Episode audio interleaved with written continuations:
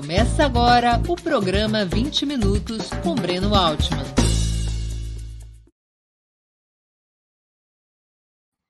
Bom dia. Hoje é 12 de setembro de 2022. Estamos abrindo mais uma edição do programa 20 Minutos. Nosso entrevistado será Marcos Nobre. Ele é professor de filosofia da Unicamp e presidente do SEBRAP, Centro Brasileiro de Análise e Planejamento. Em seu livro mais recente, Limites da Democracia, publicado pela editora Todavia, abordou a crise do sistema político, identificando sua origem em 2013 nas chamadas Jornadas de Junho. Sobre a crise do sistema política, político será o centro da nossa entrevista logo mais. Antes de começarmos, eu queria lembrar a vocês como é essencial a sua contribuição financeira para a manutenção e o desenvolvimento de Opera Mundi. Vocês já conhecem as seis formas possíveis de contribuição: assinatura solidária no site operamundi.com.br inscrição como membro pagante de nosso canal no YouTube, basta clicar seja membro em seja membro e escolher um valor no nosso cardápio de opções. Super chat, super sticker durante nossas transmissões ao vivo. Valeu, valeu demais quando estiverem assistindo aos nossos vídeos gravados e o Pix a qualquer momento. Nossa chave no Pix é apoie@operamundi.com.br. Eu vou repetir. Nossa chave no Pix é apoie@operamundi.com.br. Além dessas seis formas de contribuição, lembre-se sempre de dar like, de clicar no sininho e de compartilhar nossos programas com seus amigos e nos seus grupos. Quem ainda não estiver inscrito em nosso canal, essa é a hora de fazê-lo. A mais eficaz de todas as armas contra as fake news é o jornalismo de qualidade. Apenas o jornalismo de qualidade coloca a verdade acima de tudo. E esse jornalismo que a Opera Mundi busca oferecer todos os dias depende da sua contribuição, do seu apoio, do seu engajamento, do seu bolso. Agradeço a todos que puderem contribuir.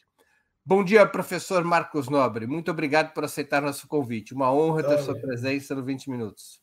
Salve, Breno. Prazer conversar contigo. Antes de iniciar as perguntas, eu queria anunciar que nós iremos presentear dois dos espectadores do 20 Minutos de hoje com exemplares de Limites da Democracia, do professor Marcos Nobre. Dois exemplares devidamente autografados pelo autor. Eu vou convidar a Natália, produtora do 20 Minutos, para explicar os detalhes da promoção. Bom dia, Natália. Conte para a nossa audiência, por favor, quem poderá ganhar os brindes e como. Bom dia, Breno. Bom dia, Marcos. E bom dia a todo mundo que está assistindo o Opera Mundi hoje de manhã. Bom, é, vamos sortear, vamos premiar dois espectadores do, do 20 Minutos de hoje com dois exemplares do Limites da Democracia autografados pelo Marcos Nobre. É, a primeira, o primeiro exemplar vai ser entregue a quem tiver feito a maior contribuição de Superchat e Super Sticker, e o outro exemplar vai ser sorteado entre todo mundo que fizer as contribuições hoje. Eu vou estar aqui acompanhando e no final do programa eu volto para a gente poder fazer o, a dinâmica.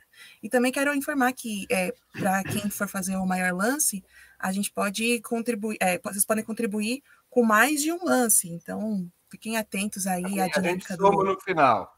A gente soma no final, tá bom? Então eu volto ao final do programa para anunciar as vencedoras. Tá bem. Obrigado, Natália. Então é isso, pessoal. Um exemplar autografado de Limites da Democracia, do professor Marcos Nobre, publicado pela Todavia, será presenteado a quem fizer a maior contribuição via Superchat ou Super Sticker. E outro exemplar, também autografado, será sorteado entre os que contribuírem com qualquer valor. Professor, por que você identifica a crise do sistema político em 2013, quando são muitos os estudiosos que a situam na própria natureza da institucionalidade criada pela Constituição de 1988, o chamado presidencialismo de coalizão, expressão que indica, entre outros fenômenos, a existência de um regime presidencialista relativamente fraco frente a um parlamento espetacularmente forte e fragmentado. Por que é em 2013 que você considera o início da crise do sistema? Bom, Breno, porque ali ficou claro que para as pessoas não estava funcionando mais. Certo? É, é, 2013, para mim, não é ponto de chegada, nem ponto de partida, é um ponto de referência. É o momento em que a coisa ficou clara. Né? E o que, que ficou claro? Ficou claro que tinha um defeito de fabricação lá na origem? Não. não é isso. Né? O, o, o, que se chama de presidencialismo de coalizão, eu chamo de PMDBismo. Né? É o nome alternativo que eu dou. Porque o presidencialismo de coalizão ele não leva em conta é, um elemento fundamental do, da maneira de funcionar do sistema político desde a redemocratização, que é a formação de supermaiorias, de supercoalizões. E isso é um desastre para o próprio funcionamento do governo. Porque se todo mundo, no limite, está no governo, com exceção de uma pequena franja que está na oposição, a oposição não consegue fazer oposição de verdade, certo?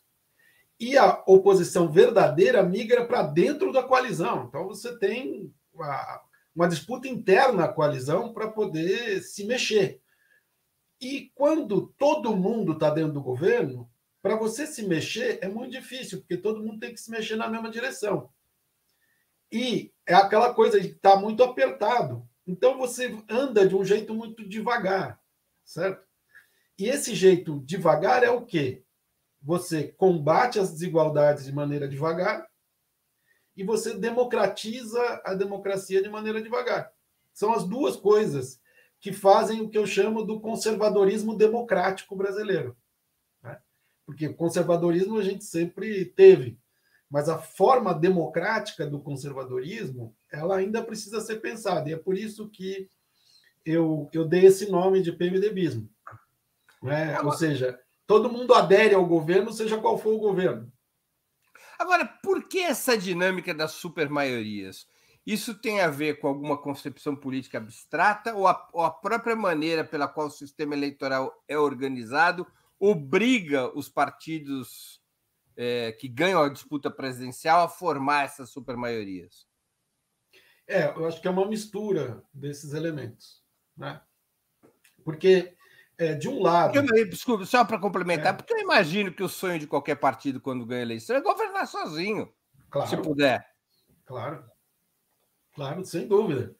É, enfim, quando você tem o pluripartidarismo brasileiro ali na saída da, da ditadura, a ideia era que você tinha, bom, vamos ter uma abertura generosa, ideológica para a formação de partidos, etc.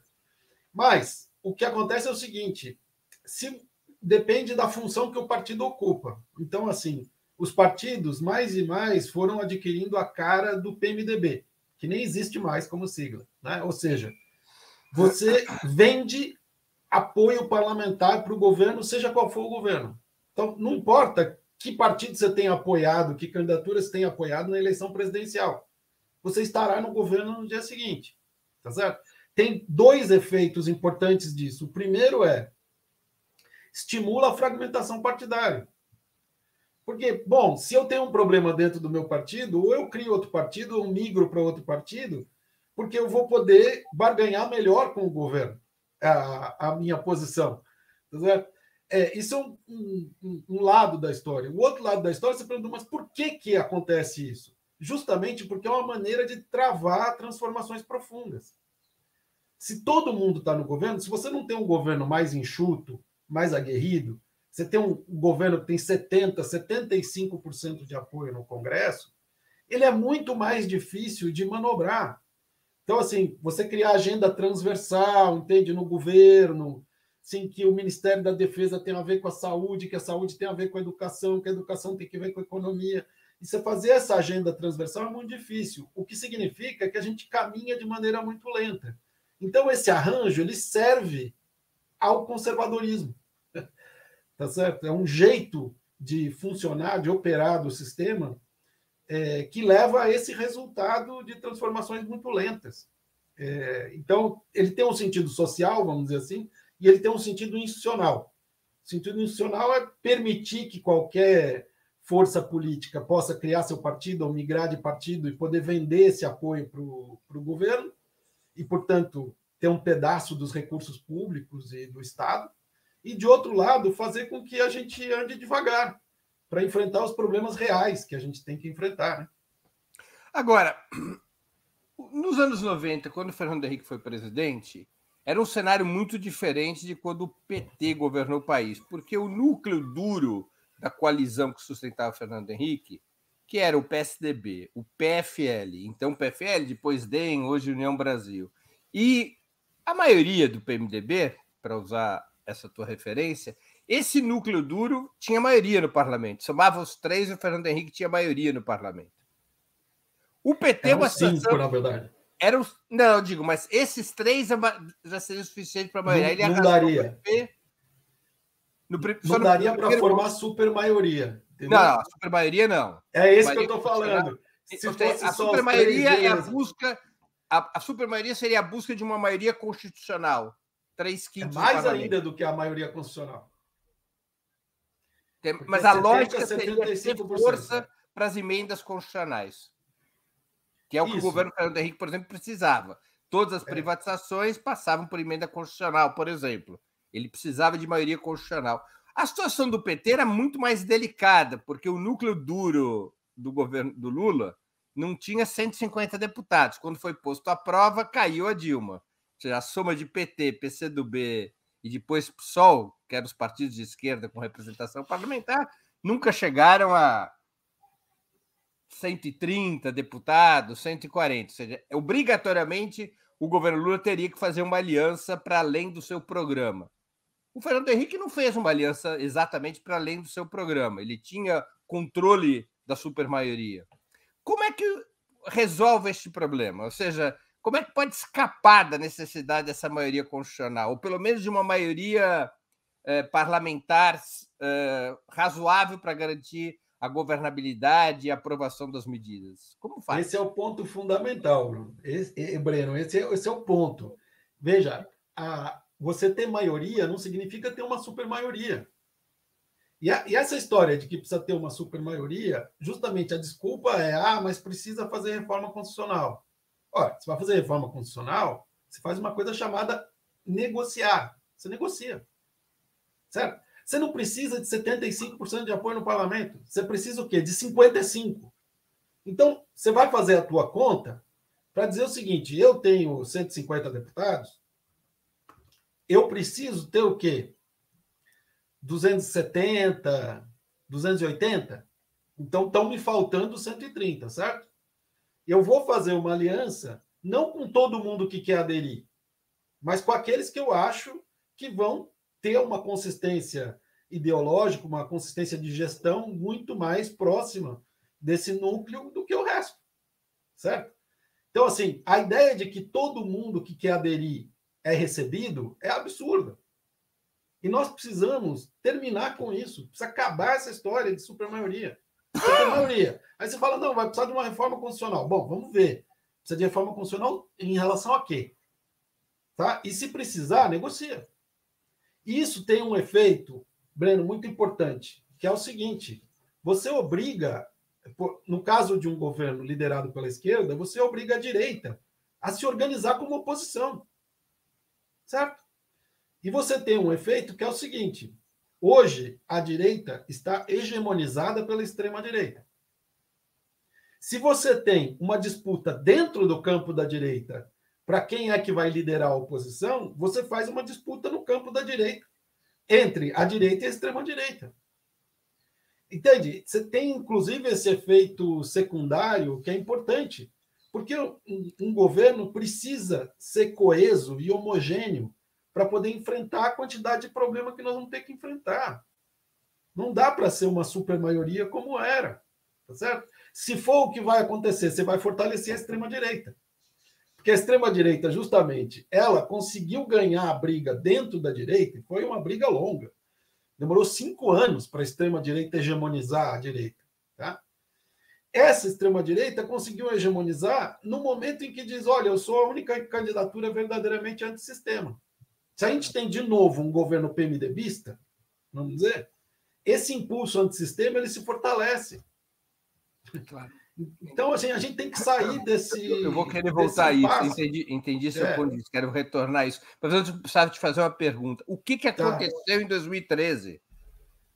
Não, o que aconteceu em 2003 é, é o objeto da discussão. É, se alguém Porque diz, as eu pessoas sei. foram às ruas e por que, É. que isso. Qual é a relação entre as pessoas terem ido às ruas e a crise do sistema político? É bonita essa imagem que a gente está vendo, né?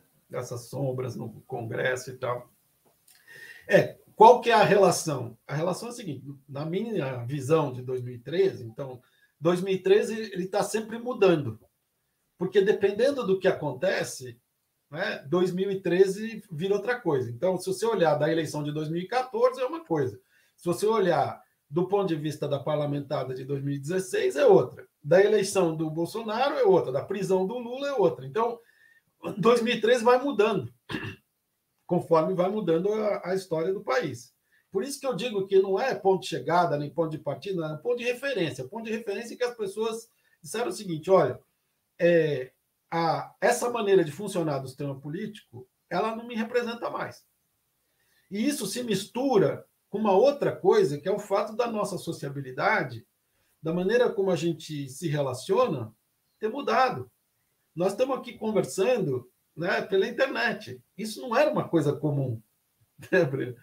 Embora a gente tivesse um instrumento, né, em alguns casos, tal, isso não tinha se tornado comum. Então, a nossa sociabilidade é muito digital. E as pessoas estavam querendo dizer, a política não acompanhou isso. Então, acho que tem esses dois fenômenos. Acho que tem uma coisa de, olha, esse negócio de supermaioria não dá, e essa história de que a política não se abre para a sociedade de maneiras diferentes, também não dá. Então, nesse sentido, é que 2013, para mim, mostrou um problema. E mostrou, sobretudo, eu acho, é, uma quantidade enorme da população que estava disposta a se politizar e que não estava encontrando lideranças que as representassem. Então, esse é um problema. É a gente teve ali um problema de é, uma grande massa da população, uma grande parcela do eleitorado, aguardando é, diretrizes mesmo, de como é que pode reformar o sistema político. Então, a gente perdeu uma chance ali histórica de reformar o sistema político brasileiro, certo? E aí essa energia aí ficou solta na rua. E aí ficou solta na rua, o que, que acontece? Quem é que vampiriza essa energia? Por exemplo, a Lava Jato, que chega e fala assim: ah, o sistema político não quer se reformar, eu vou fazer a reforma. Mentira! Na primeira instância do judiciário, ou segunda, não, não faz reforma política. Muito menos o judiciário faz reforma política. Mas as pessoas disseram: bom, se é isso que tem, é, eu vou apoiar isso aí. Tá certo? Porque não apareceu uma força política organizada para dizer: não, a gente entendeu. A gente entendeu que tem que mudar e vai ter que fazer mudanças substantivas do jeito como a política funciona. A única força que apareceu foi a Lava Jato. E quem se colocou atrás da Lava Jato? A direita tradicional, as novas direitas e a extrema-direita. Quem é que ganhou no final? A extrema-direita. Por né? Nessa disputa. É? Por que ganhou Porque a extrema-direita? Porque a extrema-direita é a única força política que se preparou para essa revolução digital. Quer dizer, Bolsonaro preparou isso desde 2012.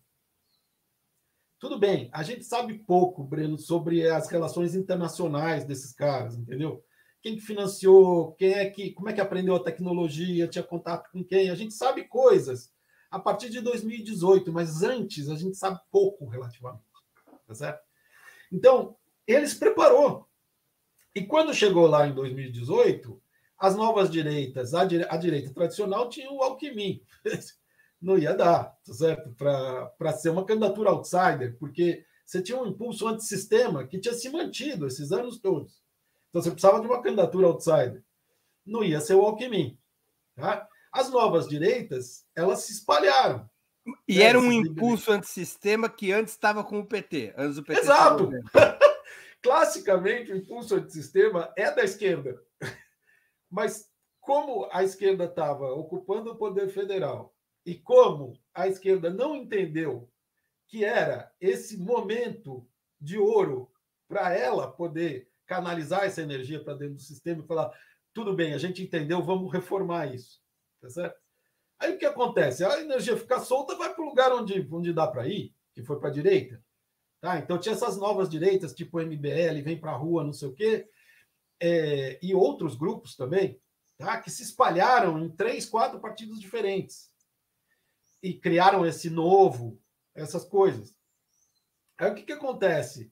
Não conseguiram fazer uma candidatura outsider em 2018 de verdade. Por exemplo, a Lava Jato não lançou candidato. Então, o que, que acontece? Só tinha uma candidatura outsider, que era do Bolsonaro. Quer dizer, o sujeito é, era o único que tinha a prancha para surfar a onda, que não foi ele que criou, tá certo? Mas ele se preparou para isso. Ele passou seis anos digitalizando a vida política dele, nacionalizando a figura política dele, tá certo? Como é que você vê a relação das Forças Armadas com a ascensão do Bolsonaro? Elas foram as produtoras do Bolsonaro, como dizem alguns, ou o Bolsonaro as cooptou no meio do caminho? Olha, esse é um, esse é um problema realmente complexo pelo seguinte, Bruno. É, o efeito. É... lembra aquela propaganda Tostines? O que vem ah, primeiro? Ah, sim, é. É o Tostines. Mas tem uma coisa que é o seguinte: a gente não faz é, pesquisa nas Forças Armadas. A gente não pode fazer pesquisa. Nas polícias a gente pode fazer pesquisa, então a gente tem dado, a gente sabe coisas. Né? As Forças Armadas a gente não sabe, a gente sabe muito pouco do que se passa lá dentro, de fato. E, como você sabe, cada um tem a sua fonte, só que quando você vai pegar o alto comando, é, você tem uma fonte, mas você não tem acesso a todo mundo. Você tem acesso àquela fonte. E, e, é, e é, as Forças Armadas têm uma grande disciplina, porque é evidente que eles têm divergências internas, certo? Só que as divergências internas não aparecem para a gente. Tá? Parece só uma posição unificada. Então, uma coisa acho que dá para saber. As Forças Armadas se sentiam escanteadas durante a redemocratização. Certo? Isso daí a gente sabe. É, e que se sentiam escanteadas e que se sentiram ameaçadas pela Comissão Nacional da Verdade. Tá? Essas duas coisas. Então, acho que essas duas coisas elas são muito importantes na ascensão do Bolsonaro. Por quê? Porque a base inicial do Bolsonaro, Forças Armadas e polícias. E a partir de, dessa base, que era a base eleitoral dele como deputado, primeiro, ele nacionaliza a figura dele, porque afinal de contas, polícia e Forças Armadas tem no Brasil inteiro. E é muita né? gente, né? É e um é milhão, muita gente. Um milhão e duzentas mil pessoas. Exato, porque nós estamos falando de 700 mil entre aposentados e, e na ativa, né? De, de, forças policiais. E 500 né? mil militares. E 500 mil militares. Fora, mais as suas famílias. Mais as suas famílias e mais um milhão de armas que agora estão espalhadas por aí, tá certo? Seja, mas na origem o Bolsonaro tinha um universo. Ele tinha. É, 5 milhões de pessoas bem organizadas. Isso, é. Inclusive tem cálculos aí do, do, do Fórum é, Brasileiro de Segurança Pública, para mostrar a relevância eleitoral disso. Então, veja, você parte dessa base. Então, você tem uma, uma, uma conjunção do Bolsonaro com, com essa base. E você tem, vamos dizer, essa coisa das Forças Armadas dizerem: olha, a gente é, gostaria de participar do governo mais do que a gente participa, e além de não participar, a gente está sendo atacado é, pela Comissão Nacional da Verdade. Que é o é, quê? Para aquela, aquela coisinha à toa que foi ter dado um golpe em 64. Exato, é. Ter matado é. aí algumas centenas de pessoas. Poxa, que chateação, né? Não, e o, o, o que, que isso revela para a gente? Que é, não existia, no momento em que foi criada a Comissão Nacional da Verdade, não existia base social para a gente poder, de fato, enfrentar o que aconteceu na ditadura militar. Tá certo? Então você tem uma decisão institucional que você olha e fala, bom, isso é o mínimo, né? Só que esse mínimo não tinha base social para sustentar. Certo? Tanto é que a gente viu esse tipo de, de reação.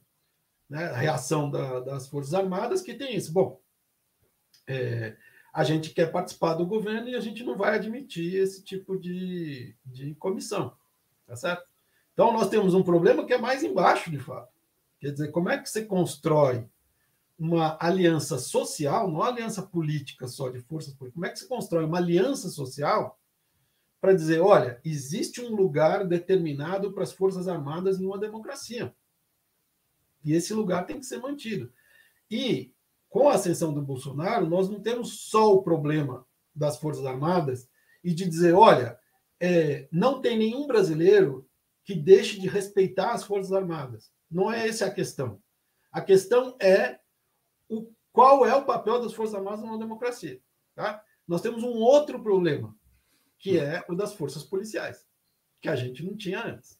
Tá certo? Porque a partir do momento em que Bolsonaro não só nacionaliza sua campanha, mas ele tenta controlar as polícias que são estaduais, certo? O projeto está lá na Câmara, de controle centralizado das polícias. Né?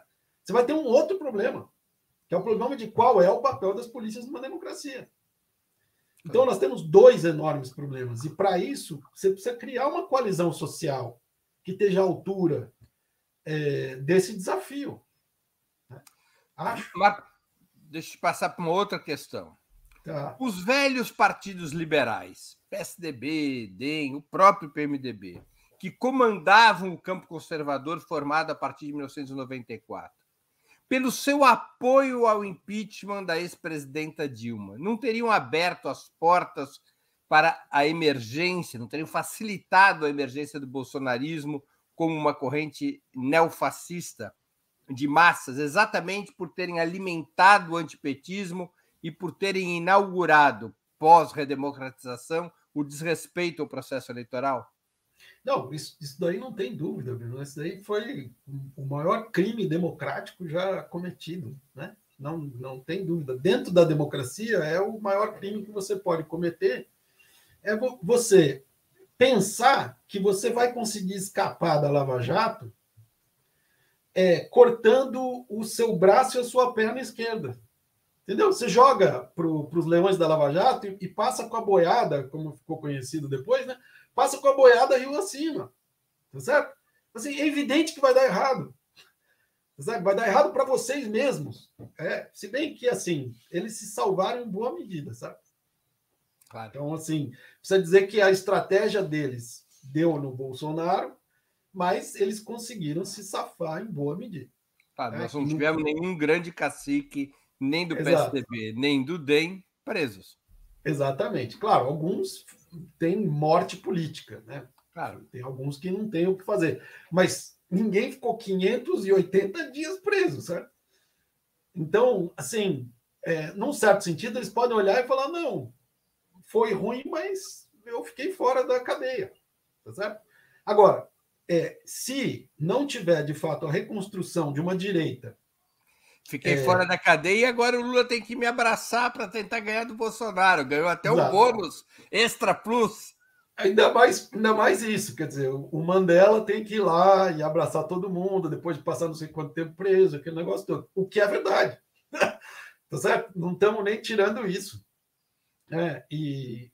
Mas se a gente for olhar é, esse, esse equívoco de base da direita brasileira no seu conjunto, aquela coisa: olha, é, isso não pode acontecer de novo.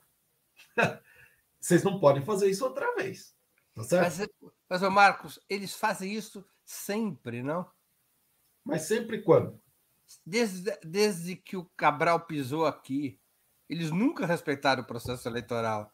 É, uma, é como aquela história do escorpião e do sapo, né? Conhece a fábula? Sim, sim. O sapo está desconfiado, o escorpião, só para o pessoal da audiência lembrar da fábula. É uma fábula muito interessante que o sapo estava ali para atravessar a lagoa, chegou o escorpião, o escorpião pediu para o sapo: seu sapo, deixa eu subir nas costas do senhor para me atravessar a lagoa. O sapo olhou para o escorpião e falou: mas nem pensar, nós vamos estar atravessando o rio, você vai me picar, eu vou morrer, vamos... você vai me picar, nós vamos morrer. E o escorpião falou: Mas seu sapo, é claro que eu não vou fazer isso, porque se eu picar o senhor, eu me afogo também, também morro. Aí o sapo se convenceu, botou o escorpião nas costas e foi atravessar a lagoa. No meio da lagoa, pimba! O escorpião é, é, picou o sapo, o sapo, mas escorpião, nós vamos morrer. O escorpião deu de ombro e falou: Puxa, mas é a minha natureza, eu não consigo deixar de picar. É, mas a direita brasileira não é um escorpião, ou seja, ela não é histórica e estruturalmente antidemocrática, como dizia o velho professor Florestan Fernandes? Então, veja, eu imagino que você esteja se referindo à nossa pobre República de 46, que não durou nem 19 anos, tá certo? Agora, ali, veja só, tem uma Ou durou, na verdade, não durou dois anos, né? Porque o Partido Comunista foi colocado fora da lei em 47. Não. Sem falar isso, sem falar o fato de que proibiu o voto de analfabeto. Não vamos. Né, metade da população brasileira não podia votar. Porque tinha metade de analfabeto. Eu estava vendo um número aqui, Marcos, só para te interromper. O colégio eleitoral de 1946 equivalia a 14% da população. Exato. Então, mas você, vamos dizer, também você tinha uma população muito jovem, tá? Então tinha esse essa coisa de por isso que também era tão, tão baixo. Mas se a gente for olhar ali, só teve uma passagem de poder tranquila, que foi do Juscelino para o Jânio. Tá? Todas as outras teve ameaça de golpe ou golpe. Não aconteceu isso na redemocratização brasileira. Tá? Então, assim, tem alguma coisa que não é igual. Tá? Então, assim, pelo menos isso. E tem um pouco a, a ideia que é o seguinte: quando a democracia dura, quando as pessoas se acostumam com a democracia, fica mais difícil dar golpe. Tá certo? Dar golpe no sentido de acabar com a democracia mesmo. Tá certo? É mais difícil porque as pessoas estão acostumadas com a democracia. Então, se a gente conseguir preservar a nossa, o que não é óbvio, tá certo? A ideia é que, aos poucos, você tenha de fato uma direita democrática que aceite perder. Tá? Tem pouco. É, é essa a ideia, ou a esperança. Por quê?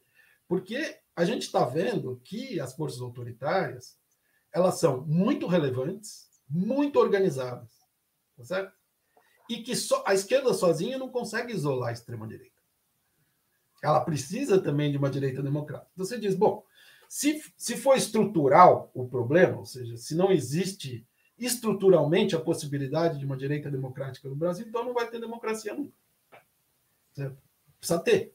Senão você não consegue isolar. Agora, vai acontecer? Não sabemos. Mas é, também você não pode colocar nas costas da esquerda fazer o trabalho inteiro. Né?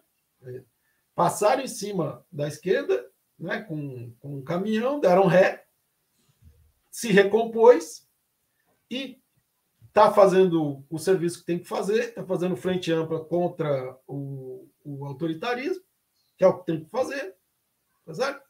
E ainda por cima ter que ir lá e, e, e organizar a direita não vai dar, né? Assim, a vida é dura. Não, mas, enfim, está tá colaborando para isso, está querendo dizer, olha, a gente vai apoiar, uma, uma direita que, que se opõe à extrema-direita e que hegemonize a, a direita. Tá certo? Novamente. Porque, assim, em outros lugares em que a democracia se instalou e durou, você tem um acordo tácito das forças políticas para isolar a extrema-direita. Esse é um acordo básico para a democracia poder funcionar em qualquer lugar. Aqui, não só a gente não conseguiu, como a extrema-direita chegou ao poder. Então, você tem duas tarefas tem que tirar a extrema-direita do poder e tem que isolar a extrema-direita. Entende? Então, assim, se a direita de, democrática, se ela existir, né, se não for estruturalmente impossível, se ela não disser, olha, é, não, não dá mais para fazer o que se fez em 2016 com a presidente Dilma Rousseff. Não, não, não pode fazer isso. Tá certo? Se não fizer isso, aí não tem jeito. Tá? A gente não tem realmente como construir eh, uma democracia, porque é um, é um, é um tipo de, de atitude que é destrutiva e autodestrutiva né? também. Porque é, acabou com as próprias chances. Né? A direita tradicional a, a, a, esmagou as suas próprias chances ao, ao entrar, ao embarcar nessa. Certo? Tinha chances eleitorais claras em 2018. Tá certo? Jogou isso fora. Jogou isso fora por quê? Falou, bom, agora pela primeira vez nós vamos ter um movimento de massas. Porque a, direita estava precisando de um movimento de massas. E, e achou que ia controlar. E não vamos ter que disputar contra o Lula porque botaram o Lula em cana. É, isso foi depois. Mas vamos dizer, ali, aquela coisa do, do Aécio Neves, dele ficar insuflando é, manifestação de, de contestação do resultado das urnas no dia seguinte, e, e achando que ele ia conseguir liderar e controlar esse movimento, é de um grau de insanidade. Quer dizer, uma pessoa que, que resolve coisa em, em mesa de restaurante chique acha que agora vai, vai, vai entender de organização de massa? Não sabe nada. Tá certo? Então, assim, a direita vai ter que se reorganizar nesses termos. Encontrar maneiras de mobilizar, encontrar maneiras de engajar as pessoas é, contra a extrema-direita. Contra a esquerda também, enfim, claro. Mas Agora, é, contra a extrema-direita. Eu vou retomar aqui uma afirmação do Florestan. O Florestan considerava que a burguesia brasileira e seus partidos eram tão estruturalmente antidemocráticos que a democracia no Brasil pressupunha uma revolução, ou seja, uma derrota frontal da burguesia brasileira a exemplo do que teria acontecido em outros países, é, senão não haveria democracia. E se o Florestan tiver razão? Então, é, se a gente não levar em conta uma coisa chamada correlação de forças, pode ser. Tá? Você virar e falar assim: ah, seria necessário uma revolução. Tá ótimo, mas é, onde é que está a base para você fazer essa revolução? Ah, a base também não existe. Bom, então você está querendo dizer que é impossível fazer luta política democrática no Brasil. Vai fazer o quê? Entende? Então, você fica sem alternativa, Bruno. Assim, a, o que a gente tem hoje no horizonte é a construção de uma democracia. A gente não tem no horizonte a revolução que vai instaurar a verdadeira democracia. Não está no horizonte, não tem força social organizada para isso. Então, assim, a gente está fazendo a luta que é a luta possível. Tá certo?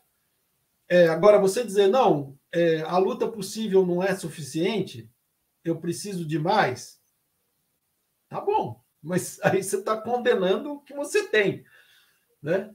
O, a, o, horizonte que você tem, em nome de um, de um horizonte que você não tem. Então, assim, é, eu é, normalmente sou chamado de irrealista, utópico e tal, não sei o quê, porque eu sempre acho que dá para empurrar a correlação de forças um pouco para frente, etc. E tal. Nesse momento, quando você tem ameaça autoritária de verdade, não pode brincar. Não pode brincar. Tá certo? Você tem aí a possibilidade de décadas de, de trevas autoritárias. Não, não dá para brincar com isso, não. Porque, assim, a gente sabe que o capitalismo convive muito bem com autoritarismo, nazismo, fascismo, não sei o quê. A esquerda não, né? A esquerda claro. não. Antes de continuarmos, eu queria pedir novamente que vocês contribuam financeiramente com Opera Mundi. Há seis formas de fazê-lo. A primeira é a assinatura solidária em nosso site, operamundi.com.br barra apoio. A segunda é se tornando membro pagante de nosso canal no YouTube. Basta clicar em Seja Membro e escolher um valor no nosso cardápio de opções a terceira e a quarta contribuindo agora mesmo com o Super Chat ou Super Sticker. A quinta é através da ferramenta Valeu, valeu demais quando assistirem aos nossos programas gravados. A sexta é através do Pix. Nossa chave no Pix é apoia.operamundi.com.br. Eu vou repetir. Nossa chave no Pix é apoia.operamundi.com.br. Lembro que hoje nós temos dois brindes para quem contribuir com o Super Chat ou e o Super Sticker.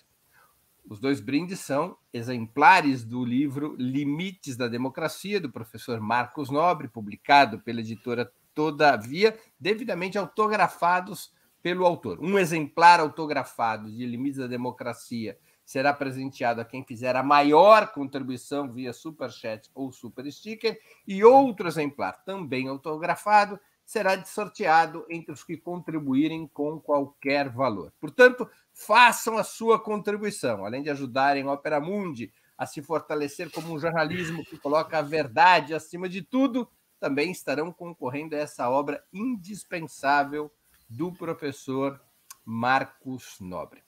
Professor, em recente afirmação à revista Piauí, você afirmou, abre aspas, se o ex-presidente Luiz Inácio Lula da Silva vencer as eleições e retomar o esgotado modelo PMDBista em um terceiro mandato, Bolsonaro voltará ao poder em 2026. Fecha aspas.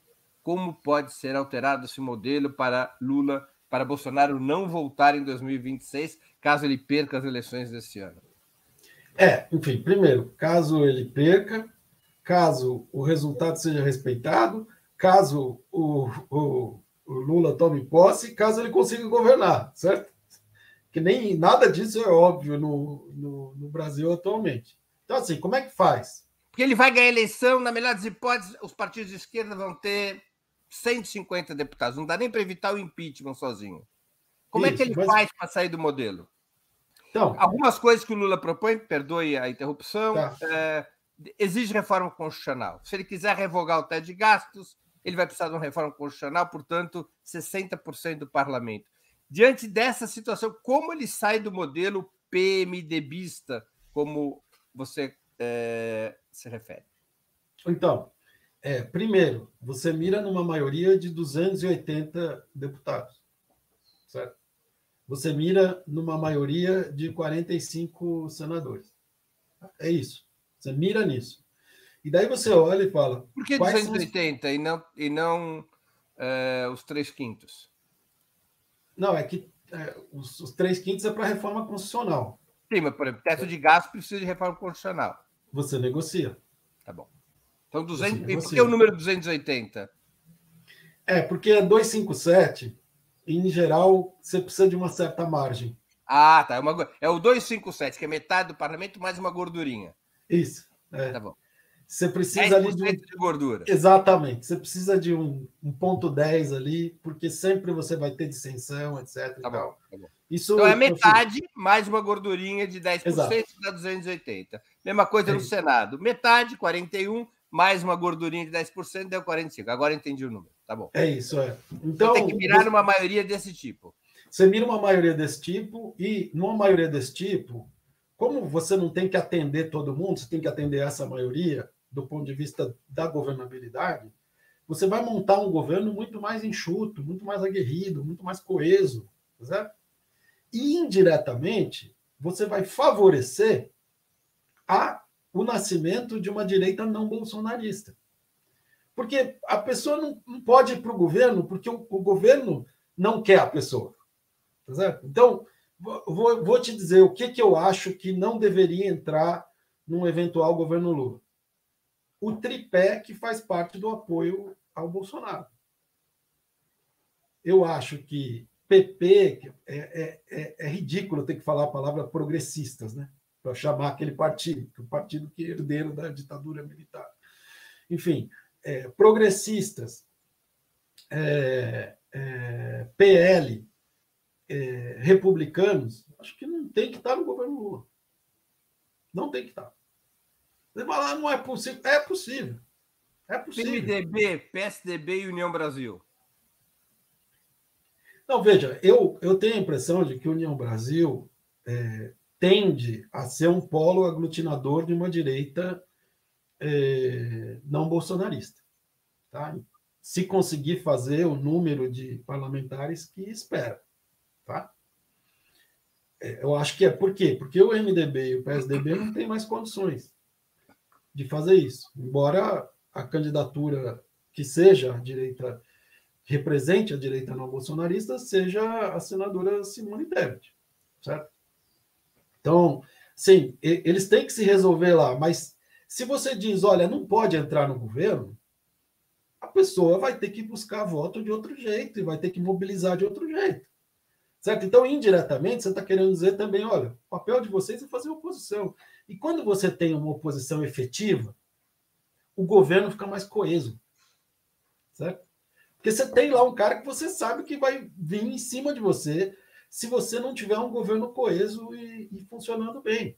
Porque imagine, nós vamos ter que enfrentar uma reforma tributária. A primeira coisa que tem que enfrentar. Se você não tem uma posição coesa, homogênea do governo em torno de uma proposta, não vai conseguir fazer passar. Então, assim, é, é isso que eu estou querendo dizer com não voltar ao modelo anterior, porque o modelo anterior, que justamente em 2013 falaram, olha, assim não dá, né? esse modelo foi o que provocou o impulso antissistema, que está aí até hoje. E é um impulso antissistema que foi vampirizado pela extrema-direita, que nos embates internos dentro desse campo venceu em 2018 a disputa ideológica, a disputa da hegemonia do campo. Tá? Então, claro, é, Bolsonaro, o que, que ele fez durante quatro anos? Ele destruiu esse país. Destruiu economicamente, destruiu socialmente, destruiu institucionalmente. Ele acabou com um país inteiro. Para reconstruir, ou para construir de novo, se a gente quiser usar outra expressão, quatro anos é pouco tempo.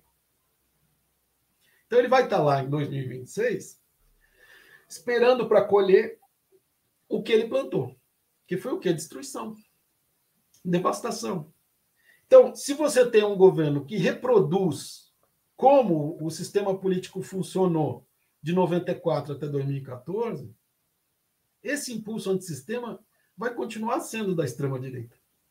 Agora, professor, não, deveria ser colocado, diante dessa sua análise, como prioridade absoluta uma reforma do sistema político eleitoral? Ou basta uma nova política de alianças? Então, a, a reforma é, eleitoral, a, a reforma eleitoral importante foi feita em 2017. Né? Foi muito importante você proibir coligação em eleição proporcional e estabelecer a cláusula de desempenho.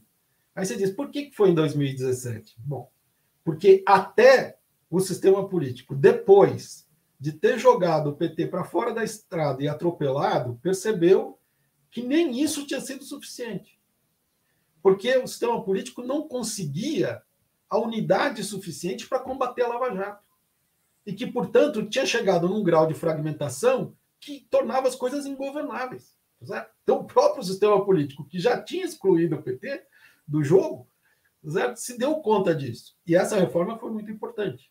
E vai mostrar efeitos. Não mostrou ainda, mas vai mostrar os efeitos no futuro. Então, do ponto de vista da fragmentação partidária, você vai ter já efeitos importantes de coordenação dentro do sistema. Isso que a gente está conversando é uma posição de política de alianças, como você disse, que eu acho que é super importante. Tudo isso é suficiente? Não, não é suficiente tem que fazer muito mais do que isso. Então, isso que você está falando, vamos fazer uma reforma política? Eu falar assim, olha, é, como é que se escolhe candidatura é, em todos os níveis, desde vereador até presidente? Como é que os partidos fazem isso? Isso pode ser ter algum grau de abertura para a sociedade, para que a sociedade participe desse processo ou não? É, o orçamento dos partidos é uma caixa preta. Ninguém sabe o que tem lá dentro. Vai ter é, um, mecanismos de transparência reais de como é que os partidos aplicam os recursos públicos que recebem. Nós vamos ter, de fato, paridade nas, nas posições de, de poder nós vamos ter paridade no Ministério, nós vamos ter paridade no Congresso, em todas as é, câmaras municipais e nos poderes estaduais. Nós vamos ter isso, nós precisamos ter. Nós precisamos ter. Vamos ter paridade de gênero. Nós precisamos ter representatividade em termos raciais. Isso também é reforma política. Tá certo? Então, assim, é, eu estou falando alguns elementos de uma coisa muito mais importante. Nós podemos dizer, por exemplo, é, será que é o caso, de fato, de uma pessoa poder se reeleger mais do que duas vezes por mesmo cargo? Você entende? Reforma política envolveria tudo isso. Agora, eu estou falando da coisa mínima, da coisa que foi feita em 2017 e de uma nova política de alianças. Mas tem um mundo de coisas para fazer, se quiserem fazer. Tá certo? E claro, se tiver condições, é, se a correlação de forças permitir também. Tá certo? Professor, setores conservadores, com apoio destacado de Michel Temer, vêm confabulando, confabulando a adoção de um regime semipresidencialista depois de 2027. Nos modos do sistema português ou do modelo francês. É uma grande reforma política. Qual é a sua opinião a respeito? Veja, aí nós estamos falando de uma coisa que vai além de uma reforma política. Não, é uma reforma, não é só uma reforma eleitoral, uma reforma do sistema político na sua integridade. Isso. Não, mas a gente estava discutindo coisas que não eram sim, só sim, eleitorais sim. também. Nesse caso, você tem uma mudança é, estrutural da forma de operar do governo. Tá?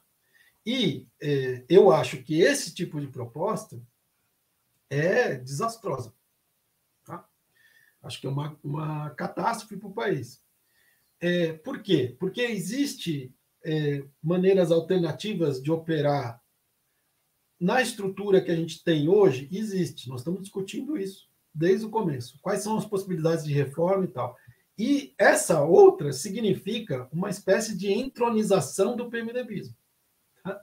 Porque, no fundo, a proposta é você dizer o seguinte: nós vamos é, dominar é, totalmente o presidencialismo brasileiro a partir de uma correlação de forças no parlamento, que é uma correlação de forças ainda PMDBista. Tá? Então, assim, isso eu acho que, que, que é uma proposta catastrófica. Outra coisa é se quiserem discutir a mudança para o parlamentarismo de novo. Né? O parlamento foi, foi derrotado em 61, foi derrotado em 93. Querem discutir de novo? Ah, por mim, tudo bem. Não tem problema. Se quiserem fazer de fato um plebiscito, se quiserem ter uma discussão, está tudo certo. Mas pelo menos isso é uma discussão aberta e é uma discussão que faz sentido.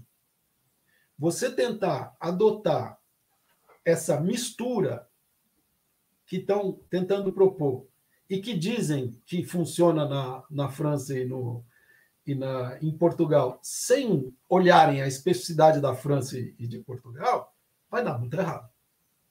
Eu acho. Então, assim, eu acho que a alternativa brasileira é ou esse presidencialismo que nós temos funcionando de uma maneira diferente, com reformas políticas profundas, etc. Ou então, se se quiser, vamos discutir o parlamentarismo, mas discute a sério. Essa. Que obrigatoriamente teria que passar por um plebiscito, porque Exato. o plebiscito de 93 tornou o presidencialismo cláusula pétrea. Exato. É isso que eu estou dizendo. Esse outro jeito é um jeito de você escapar do plebiscito. Claro. Você entende? Então, assim, quer discutir? Discute a sério. Discute a sério. Põe, põe num plebiscito. Faz campanha, que nem teve lá em 93, e vamos ver se mudou a posição do país. Em 61, hum, recusou. Em 93, recusou. Pode ser que seja diferente? Pode ser que seja diferente. Mas pelo menos isso, você tem debate público, de fato, amplo, em campanha, na TV, entende? Só, só para registrar para os mais jovens da nossa audiência, é. O país teve dois plebiscitos sobre o sistema de governo. Um foi em janeiro de 63, é, que por, por 82% o povo aprovou o presidencialismo e o presidente João Goulart, que governou entre 61 e 63 num regime parlamentarista, voltou a ter os poderes eh, presidenciais, e o outro plebiscito ocorreu eh, em 1993, 30 anos depois, em que novamente o povo, por avassaladora maioria, manteve o presidencialismo. Né? Então, são dois plebiscitos. No caso específico de 93, as disposições transitórias da Constituição de 88 davam ao plebiscito sobre monarquia e república, para parlamentarismo e presidencialismo, um, uh, o poder de petrificação constitucional, ou seja, decidido no plebiscito, se transformava em cláusula pétrea e somente poderia ser revogado por. Nunca, como tudo aqui no Brasil, não está dito como pode ser revogado nas disposições transitórias, mas supostamente só pode ser revogado por uma outra constituinte ou por um outro plebiscito. Não pode Exato. ser revogado por decisão parlamentar, nem mesmo é por decisão constitucional, por maioria constitucional. A gente olhou um pouco para a direita, deixa eu olhar para a esquerda agora e lhe perguntar. Só, só, uma coisa, dizer que se, se quiserem fazer um plebiscito de novo, pelo menos não vai ter mais essa confusão de monarquia e república, que atrapalhou muito a discussão lá atrás, entendeu? Querem discutir? Vamos discutir. Eu, eu não me oponho, de maneira alguma. Acho que a gente tem que debater publicamente. Se tiver uma força na sociedade que acha que isso é importante, nós vamos fazer o debate de novo e está tudo certo. Tá? Só não me façam esse tipo de, vamos chamar de golpinho. Né? Porque, como agora tem golpe de verdade no horizonte, né? tem que encontrar palavras corretas para. É, o Brasil já tem vários tipos de golpe para classificar vários. ao longo da sua história. É. é uma, é, já é quase que um dicionário é, zoológico. Professor, embora de forma aparentemente pouco amadurecida, ou seja, não há uma decisão sólida ainda tomada, o PT e outros partidos de esquerda defendem uma reforma política que, entre outras medidas, estabelece o voto em lista partidária, a realização de eleições parlamentares nacionais um ou dois meses depois das eleições para presidente e governador, a adoção de plebiscitos e referendos impositivos convocados pelo presidente ou por iniciativa popular. Qual a avaliação sua sobre esta alternativa apresentada pela esquerda, que, no fundo, introduz uma reforma profunda na maneira pela qual se vota, trazendo o voto para os partidos, no ponto de vista parlamentar, e não para os indivíduos, como é hoje, é, estabelecendo um mecanismo de democracia plebiscitária, ou seja, do presidente da República poder governar apelando diretamente à vontade popular sobre o parlamento, impositivo ao parlamento. Como é que você vê essa alternativa? Então, é, a gente teria que ver as diferentes propostas, porque você tem, Breno, no campo da esquerda, discussões sobre formatos. Você não tem um formato único. Sim, sim. Certo? Então, teria que a gente teria que, que, discutir muito em abstrato, sem, sem ter uma, uma proposta concreta. Então, pegar um, exemplo de, dessas três propostas. Então, é, por exemplo, eleições parlamentares dois meses depois da eleição presidencial. É o modelo francês, certo? Você estaria copiando o modelo francês, que a ideia é que você consiga garantir uma maioria é, para quem ganhou a eleição, porque a tendência é que aconteça isso. Certo? Não aconteceu com Emmanuel Macron, agora. Agora, vez, a primeira vez é, aconteceu. Exato. É. Isso, então, a gente tem que. Eu, a, a minha impressão é a seguinte: que nós teríamos que aguardar é, 2030, que é o, o final da cláusula de barreira, né, que ela vai subindo a cada eleição, para poder ver o que aconteceu, porque a gente já introduziu uma reforma. Então você teria que ver que se de fato é, continuarem os problemas de governabilidade que a gente teve, essa seria uma alternativa a ser tomada. Mas nós precisamos aguardar o resultado da reforma que foi feita, mesmo que tenha sido feita da maneira mais é, absurda, no clima mais é, absurdo que o país viveu, aquele momento mais dramático do país. Eu acho que nós temos que aguardar isso. Porque se a gente não aguardar é, o, o, fato do efeito da, das reformas, a gente vai estar superpondo reformas. E isso é um problema. Então, por isso que eu estava me referindo, quando a gente estava conversando, quais são as reformas políticas que você pode fazer, que não são só eleitorais, mas que têm um caráter de mudar a cultura política. Então, quando você diz que precisa ter paridade no ministério, que precisa Mas o paridade... voto em lista, por exemplo, mudaria radicalmente a cultura política do voto parlamentar. Exato. Agora, nesse caso específico, nós, por isso que eu estou te dizendo que é, eu, eu, eu, em princípio, eu acho que a saída a, a saída alemã não é ruim, não é? Distrital é, não, só que lá tem distrito, né? No nosso caso, o distrito é o estado, no fundo. Né? É, então, assim, é, teria que ser uma combinação dos dois, eu acho. Né? Do voto em lista e do voto proporcional, como a gente tem hoje. Você não pode impor também a uma cultura política consolidada no país uma mudança é, completa, tá certo? Então, mas eu acho que esse tipo de, de mudança, como você, por, por exemplo, ter voto em lista e é, voto proporcional junto, eu acho que teria que aguardar, de fato, o efeito da, da coisa, porque são é, mudanças que são mudanças é, que, que vão se superpor a, que já foi feita. A gente não vai saber o que aconteceu. Então, seria a minha posição de, de aguardar, tá? nesse momento. Pode ser que ah, mude isso é, adiante. E pode ser que eu também acho que a minha posição hoje não, não é uma posição é, boa para a situação. No momento, é, como o meu pano de fundo é sempre nós estamos diante de uma ameaça autoritária e, e a gente precisa se preservar, mesmo tendo que dar um passo adiante. Né? Nós temos que dar um passo adiante, não dá para voltar para trás, temos que dar um passo adiante. Mas para dar esse passo adiante, nós não podemos colocar em, em risco, eu acho, tudo. Tá certo? Essa superposição de reformas pode ser que prejudique é, tudo neste momento. Dependendo da, do que acontecer nos próximos quatro anos, a gente pode dizer, não, mudou a situação completamente, a gente já está vendo para onde vai, dá para introduzir reformas novas. E a adoção de mecanismos próprios de uma democracia plebiscitária? Ou seja, a possibilidade do presidente da República, não tendo maioria parlamentar, poder convocar o povo para decidir e a decisão ser impositiva ao parlamento. Então, o, o, o meu receio em relação a isso, Breno, é justamente o fato de que a gente está diante de uma ameaça autoritária. Né? Porque eh, se você não considera isso, você considera que a extrema-direita poderia lançar a mão desse tipo de recurso também. Tá certo? Então, assim, em princípio, é, eu acho que tem que dar uma, uma chance para as instituições é, para elas se reformarem no limite delas mesmas. Então você diz, não é impossível no Brasil que as instituições se reformem e a única maneira de transformar é passando por cima do parlamento, apelando diretamente ao povo.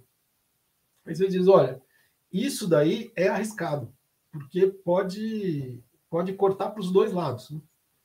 Pode cortar para um lado que é de avanço democrático e de avanço social, econômica, etc., e pode ser regressão.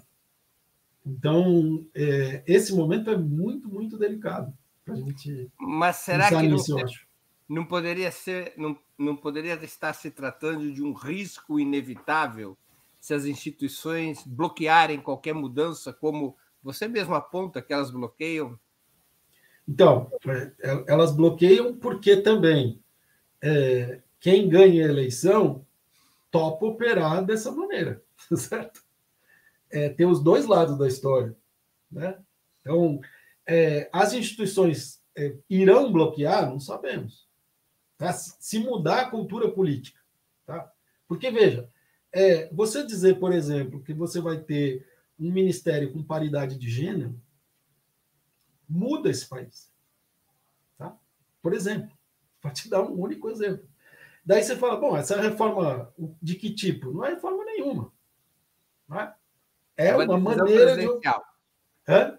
É uma decisão presidencial, não precisa de Exato, reforma. Mas, mas você muda a cultura política é, da coisa. Então, você diz assim: é possível você fazer mudanças que são mudanças políticas profundas e muito importantes, sem você ter que apelar para esse tipo de, de recurso, como você diz, extremo, você fala, bom, se eu fizer isso e mesmo assim não for suficiente, né, se chegar um momento que é um momento de, de ruptura, aí é um momento de ruptura. Mas eu acho que é, a ruptura nesse momento, né, essa, essa ideia de que tem que atravessar as instituições, é alguma coisa que favorece é, também a extrema-direita. Quer dizer, nós estamos num momento de extrema fragilidade institucional. Extremo. Bolsonaro destruiu tudo que ele podia destruir, minou a confiança em tudo que é instância democrática. Então, é, nesse momento, quem tem o crédito para a destruição institucional é o Bolsonaro né? e a extrema-direita. Então, de, de, outro lado, a gente tem que dizer: olha, é, a democracia tem uma certa institucionalidade, ela não é fixa, a gente pode avançar, a gente pode mudar, etc. E nós vamos avançar e mudar no que for possível. Mas nós não vamos partir para uma situação em que a gente diga o único jeito de sair do impasse é, é ir para a ruptura, que é muito arriscado. É muito arriscado na correlação de força atual, eu acho. Professor, professor é, embora não esteja no programa eleitoral da chapa Lula-Alckmin, o plano de reconstrução e transformação do Brasil que o PT aprovou em 2020 falava em abrir um novo processo constituinte. Ou seja, eleito um novo governo Lula, preparar as condições para um novo processo constituinte, exatamente porque o PT, pelo menos nesse documento, partia do pressuposto de que essas instituições e esse sistema estão apodrecidos até a raiz. Aliás, o PT votou contra a Constituição de 88, porque considerava já no seu nascimento que o sistema era de democracia tutelada, de democracia restrita. Qual é a sua opinião sobre a abertura de um novo processo constituinte? Então, de novo, vou te falar da correlação de forças, que existem coisas que são princípios, vamos dizer, que a gente pode ter. Nós, como porque, pessoas. Porque, desculpa, novamente te interrompo apenas para ajudar a nossa audiência a é. participar aqui da conversa. Uma constituinte permite reformas estruturais com maioria sem necessidade de maioria constitucional. Ou seja, é muito mais fácil aprovar reformas numa constituinte do que no parlamento. Portanto, abriria um caminho, é, uma vez que a constituinte que viesse a ser formada tivesse uma correlação é, progressista no seu interior, abriria caminho para reformas Exato. mais facilmente. Exato, mas esse é o problema. É assim, você olhando para a correlação de forças atual, você acha que se a gente tiver um processo constituinte, a gente vai fazer uma constituição melhor do que a gente tem? É, Essa é a questão. Eu não entendi. O advérbio de tempo qual seria? Agora? Então, veja. É, agora. Se, se você tem... O PT não propõe isso. O PT propõe um processo posterior à eleição de um governo Lula, né? É o que está no documento do PT. Só que é posterior a um governo Lula, no qual, um, a dificuldade desse governo vai ser gigantesca. Tá? Quer dizer, o, o país está sendo destruído há 10 anos e nos últimos quatro foi um grau de destruição sem precedente. Então, como é que faz para reconstruir em quatro anos? Então, você vai ter um contexto extremamente desfavorável para a formação dessa aliança é, social progressista, né, que você diz que seria a base, né, a partir desse diagnóstico é, do PT, para a convocação de uma constituinte. Eu acho muito difícil que a correlação de forças nos próximos quatro anos permita isso. O que, que eu acho que é, dessa proposta faz todo sentido para mim?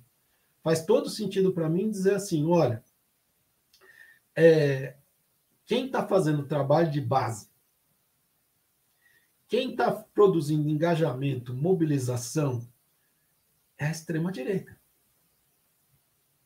Então, assim, é, a esquerda, por causa desse crescimento da extrema-direita, se dá conta de que perdeu o pé, em boa medida, na mobilização social. Tudo bem, tem um monte de coisa que foi a direita que fez.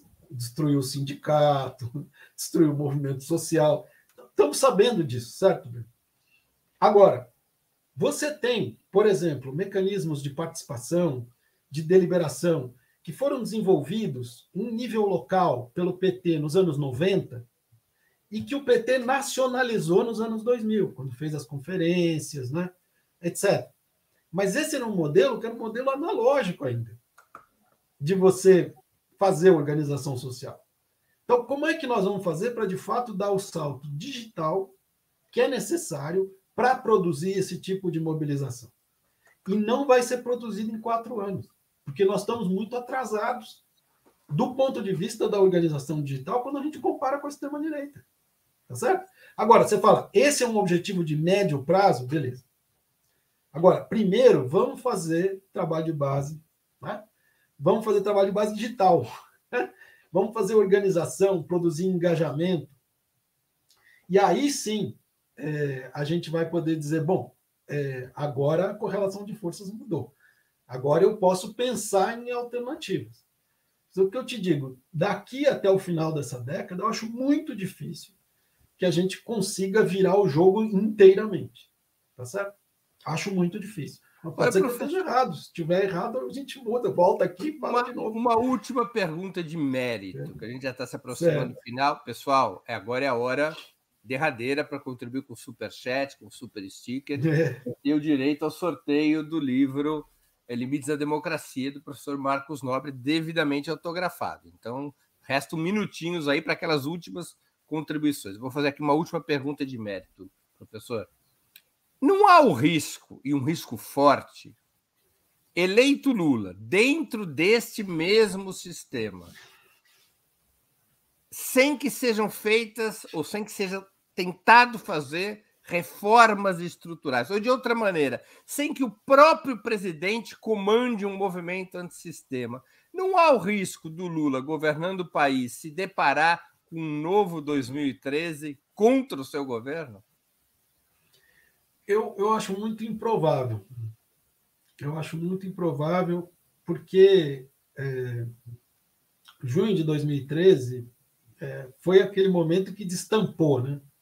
que apareceu de tudo, que as pessoas estavam mostrando uma insatisfação politicamente desorientada.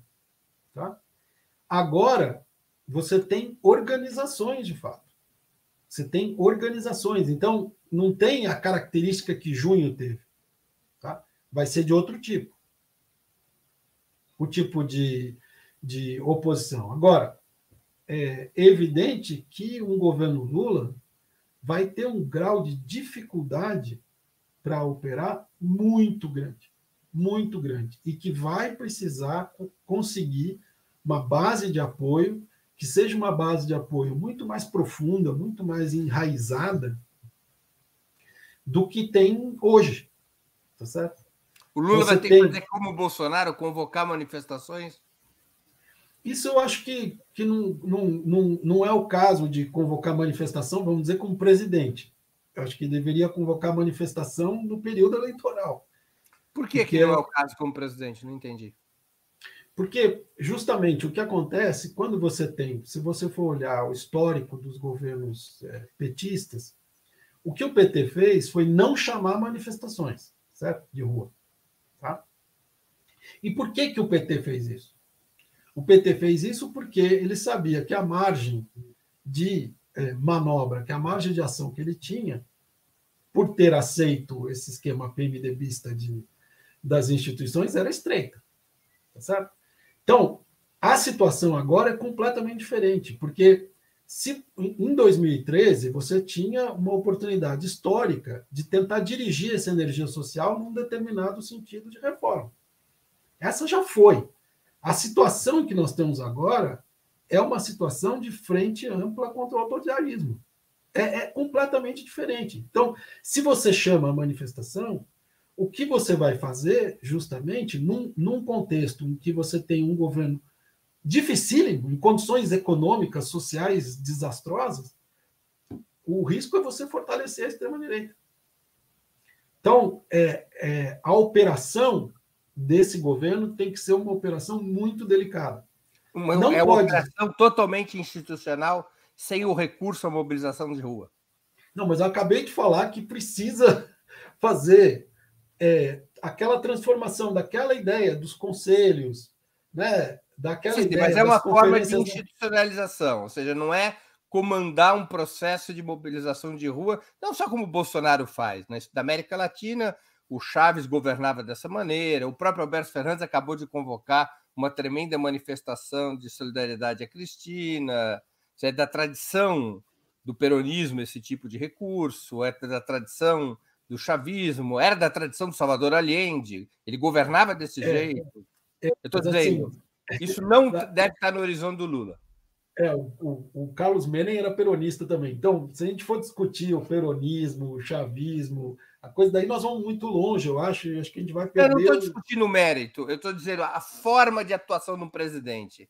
É, o, o, Lula, se o Lula deveria ou não convocar manifestações de massa para ganhar força para suas propostas e para enfrentar a extrema-direita. Então, é, Breno, o que eu estou tentando dizer é que se você colocar toda essa energia não em manifestação de rua, mas em organização digital. Porque, veja, às vezes as pessoas não, não têm clareza de que a extrema-direita ela não faz grupo de WhatsApp, Telegram, não sei o que, só sobre política. Sabe? Tem grupo de, de, de mães né, que, que buscam conselhos e troca de experiência, tem grupo de desempregado, tá certo? Tem grupo de torcedores do Santos até. Tem grupo de torcedores, tem, tem de tudo. E no meio desses grupos tem mensagens políticas. O que, que é isso? Isso é o que a gente chamava de trabalho de base. Você chega ali na pessoa e fala assim: bom, está procurando um emprego, né? está procurando como é, criar o seu filho, você está procurando trocar a experiência, está aqui, ó. Tem aqui um lugar para você fazer isso.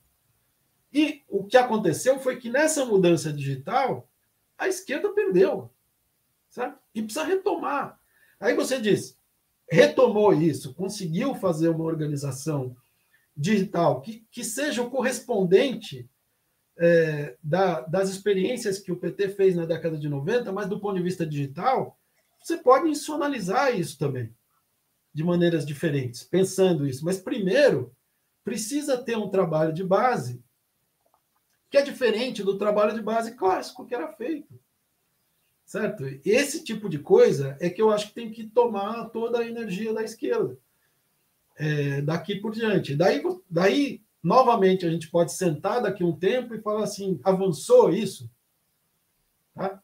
Porque simplesmente você tentar é, do topo para baixo, né, de cima para baixo, tentar dizer: olha, eu vou chamar a manifestação, eu vou fazer isso, é um, um, um, uma atitude que pode ser um tiro no pé, se você não tem de fato a base ali. E a base hoje, ela não é uma base territorial, ela não é uma base é, tradicional. Ela tem que ser uma base digital, e isso está faltando. Certo? Você tem um processo de burocratização num lado das organizações é, políticas, e de outro lado você tem uma, comparativamente à extrema-direita, por exemplo, um déficit de organização digital. Então, acho que você tem que decidir onde é que você vai colocar a sua energia. E eu acho que colocar energia na organização digital hoje é fundamental. Perfeito. Professor, nós estamos chegando ao fim da nossa conversa e eu queria fazer duas perguntas que eu sempre faço aos nossos convidados e às nossas convidadas antes das despedidas. A primeira é qual livro você gostaria de sugerir aos nossos espectadores? A segunda, qual filme ou série poderia indicar a quem nos acompanha? É, eu. Tenho aqui do meu lado o livro do Evaldo. Claro. Não sei se dá para ver. Evaldo Cabral de Mello, A Outra Independência. Isso, A Outra Independência, que é muito importante a gente deslocar a, a independência desse eixo, vamos dizer, Rio-São Paulo, né? e pensar a independência como um processo variado que aconteceu em tantos lugares do país de maneira tão diferente. Né? Então, esse é um livro que é um, um, livro que já tem quase 20 anos, mas que tem essa edição nova e que a torna acessível de novo para as pessoas e, enfim. Evaldo Cabral de Mello é um historiador enorme. É, é um grande historiador. É... é verdade. Algum outro livro, filme, série? Ah, eu, eu pensei nesse, nesse momento de, de, de reflexão sobre é, o gangsterismo, da gente é, tentar rever os Sopranos, que agora tem uma versão nova né, de série, é, e, e, claro, no clássico dos clássicos, no Poderoso Chefão. A gente pensar o que, que que, que significa a identificação com o gangster? Que, no fundo, é disso que se trata. Né? Como é que a gente pode é, entender a identificação com o gangsterismo e, ao mesmo tempo, como é, o gangsterismo e o capitalismo eles andam juntos. Né? É, essas duas coisas eu acho que são importantes da gente retomar nesse momento e refletir. Professor, antes de encerrarmos, eu queria pedir que a Natália, produtora do 20 Minutos, se junte a nós e anuncie os vencedores da promoção de hoje, que eu finalizo nesse exato momento. Quem participou, participou. Quem não participou, fica para a próxima. Natália, quem receberá os exemplares de Limites da Democracia do professor Marcos Nobre, devidamente autografados pelo autor? Bom, eu quero agradecer a todo mundo que participou da promoção hoje. Quem vai levar o exemplar com a maior contribuição é o João Carlos, fez uma contribuição aqui em dólares, então vamos agradecer ao João e que vai levar um dos exemplares do Limites da Democracia autografado. E o outro exemplar do sorteio, vou colocar aqui na tela os nomes que estão participando do sorteio de hoje. É, e vou aqui sortear, vamos ver. Olha só. Fabrício Neves é o vencedor do sorteio. Então, Fabrício e João, peço que vocês é, entrem em contato conosco através do e-mail que eu vou colocar aqui na tela comercial.operamundi.com.br e mandem seus endereços para a gente poder enviar os livros para vocês. Obrigada. Obrigado, Natália. Professor, eu queria agradecer muito pelo seu tempo e por essa conversa tão interessante e educativa, polêmica. Muito obrigado por ter aceito o nosso convite. Eu, eu é que agradeço, Breno, pela oportunidade da conversa e de estar em contato com o pessoal do Opera Mundi aí. Fico muito contente da gente poder fazer essa troca de ideias. Obrigado. Boa sorte. Boa sorte a todos, nós. nós. Outubro está chegando. É isso aí. É isso aí. Também, agra... Também agradeço a todos e a todas que assistiram a esse programa, em especial aqueles e aquelas que puderam fazer contribuições financeiras ao nosso site e ao canal de Opera Mundi no YouTube. Peço desculpas àqueles que contribuíram hoje com o Super Chat e não, tive, não puderam ter suas perguntas uh, uh, lidas para o nosso convidado. Às vezes a dinâmica do programa impede que a gente passe as perguntas ao entrevistado. De toda maneira, agradeço a audiência, agradeço quem contribuiu com o site ou com o canal de Opera Mundi. Sem vocês, nosso trabalho não seria possível e não faria sentido. Um grande abraço a todos e a todas.